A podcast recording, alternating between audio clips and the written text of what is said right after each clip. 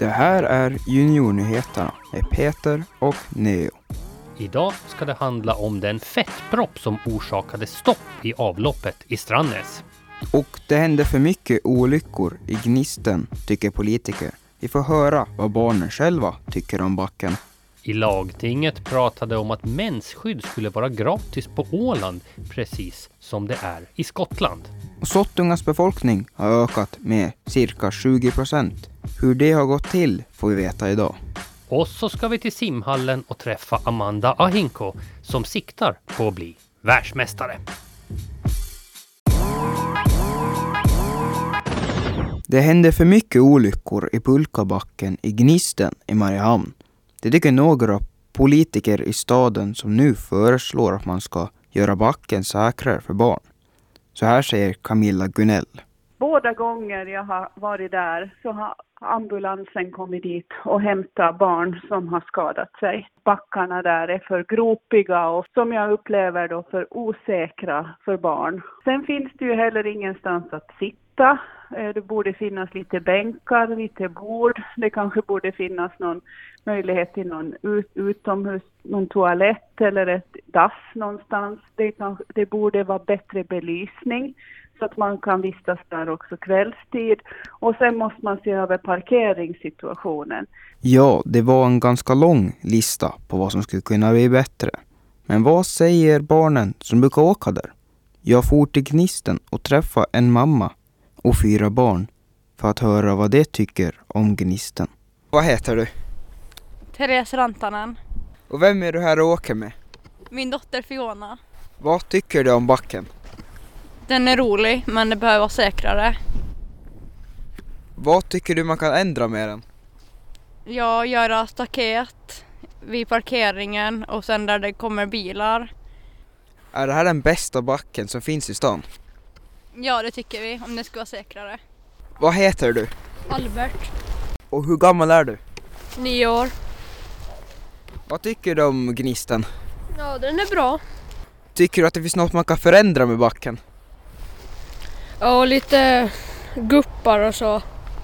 Finns det andra bättre backar i Mariehamn? Nej, det tycker jag inte. Har du skadat dig där? Jo, det har jag. Jag åkte i den stora backen och så välte jag omkull i en gupp. Vad heter du? Elis, Gammal är du? eh, nio. Vad tycker du om Gnisten? Eh, den är bra. Tycker du det är något man kan förändra med den? Eh, Kanske den där, eh, eh, den här som man bryter, eh, om, som det är många som har skadat sig. Så, så den skulle man kunna göra lite, alltså inte lika brant. Har du skadat dig där? Nej.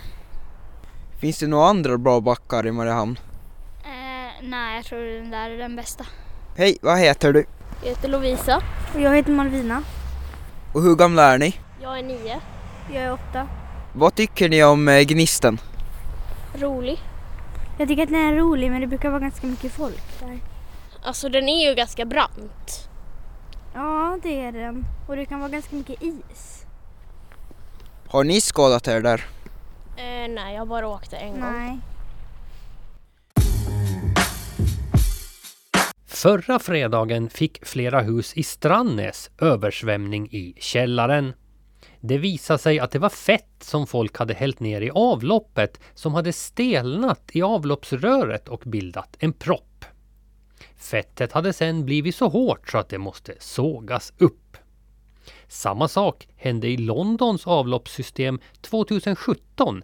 Där hittades en fettklump som var 250 meter lång, vägde 130 ton och tog nio veckor att få bort. Fettklumpen i Strandnäs var inte riktigt så stor, men väl över en meter lång och vägde över 50 kilo.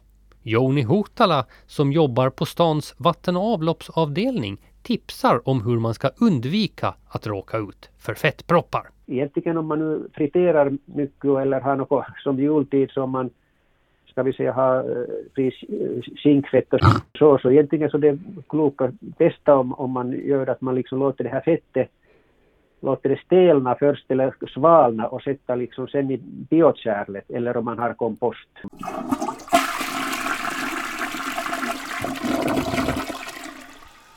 Bindor och tamponger hör till sånt som man inte ska spola ner i toaletten.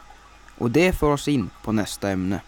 För Skottland har bestämt att mensskydd, till exempel just bindor och tamponger, ska vara gratis och lätta att få tag på. Alltså att det finns till exempel i skolan. Det här är de först med i världen och Socialdemokraterna på Åland vill att vi också ska ha det så.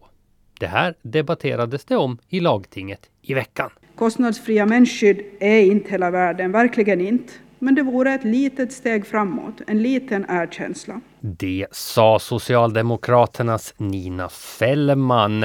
Annika Hambrud som är minister för utbildning och jämställdhet bland annat. Hon vill inte säga bestämt om man borde eh, införa gratis mensskydd eh, men tycker att det kanske skulle vara en bra idé. Faktum är ju att kvinnor har menstruation en gång i månaden och vanligtvis börjar det redan vid, vid runt 12-14 års åldern, ibland till och med tidigare. Och det är en extra kostnad för menstruationsskydd som har, som har eh, biologiska orsaker. Men är det här någonting som du tycker att landskapsregeringen borde gå in för och göra menstruationsskydd gratis? Ja, ja som jag ser det så, så borde man göra så att det ska finnas lättillgängligt eh, utifrån skolorna. Men som sagt, det är en, en, också en, en budgetfråga här och här är frågan vad man prioriterar i just i nuläget utifrån nuvarande ekonomiska situation. Men överlag så är jag positiv till frågan. Nu ska vi prata Corona.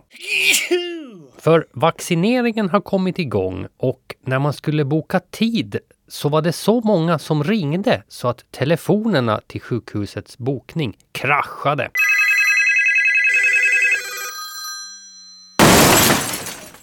Som mest var det 2290 personer som satt i telefonkö samtidigt. Nu har sjukhuset stängt bokningarna till vaccinationen tills på måndag så att folk som har andra sjukdomar också ska kunna komma fram.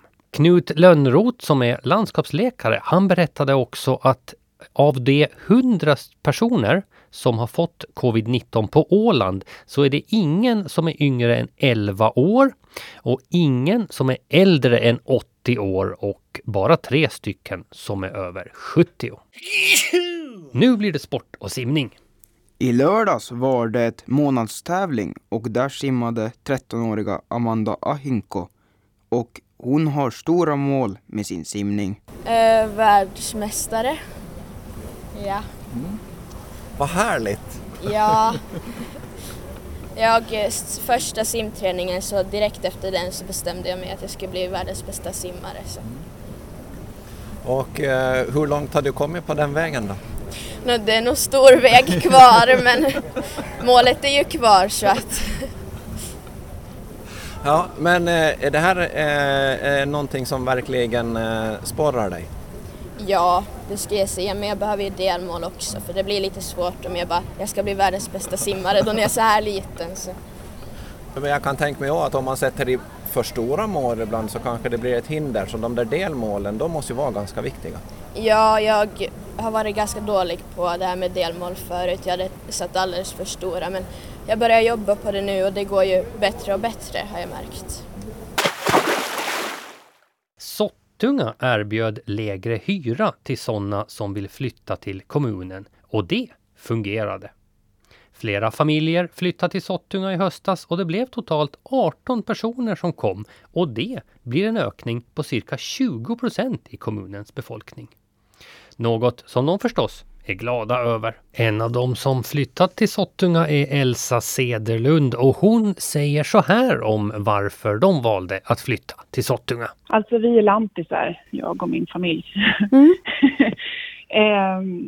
eh, och det här kändes ju som, som ett ställe där man verkligen är på landet. Tittar ni på några andra kommuner på Åland eller var det liksom just Sottunga ni riktade in er på först? Nej, men vi, nej, vi tittade nog på Åland i största allmänhet. Eh, och sen dök Sottunga upp som en... Eh, och så då hakade vi på det. Du har hört Juniornyheterna och Juniornyheterna är tillbaks om en vecka.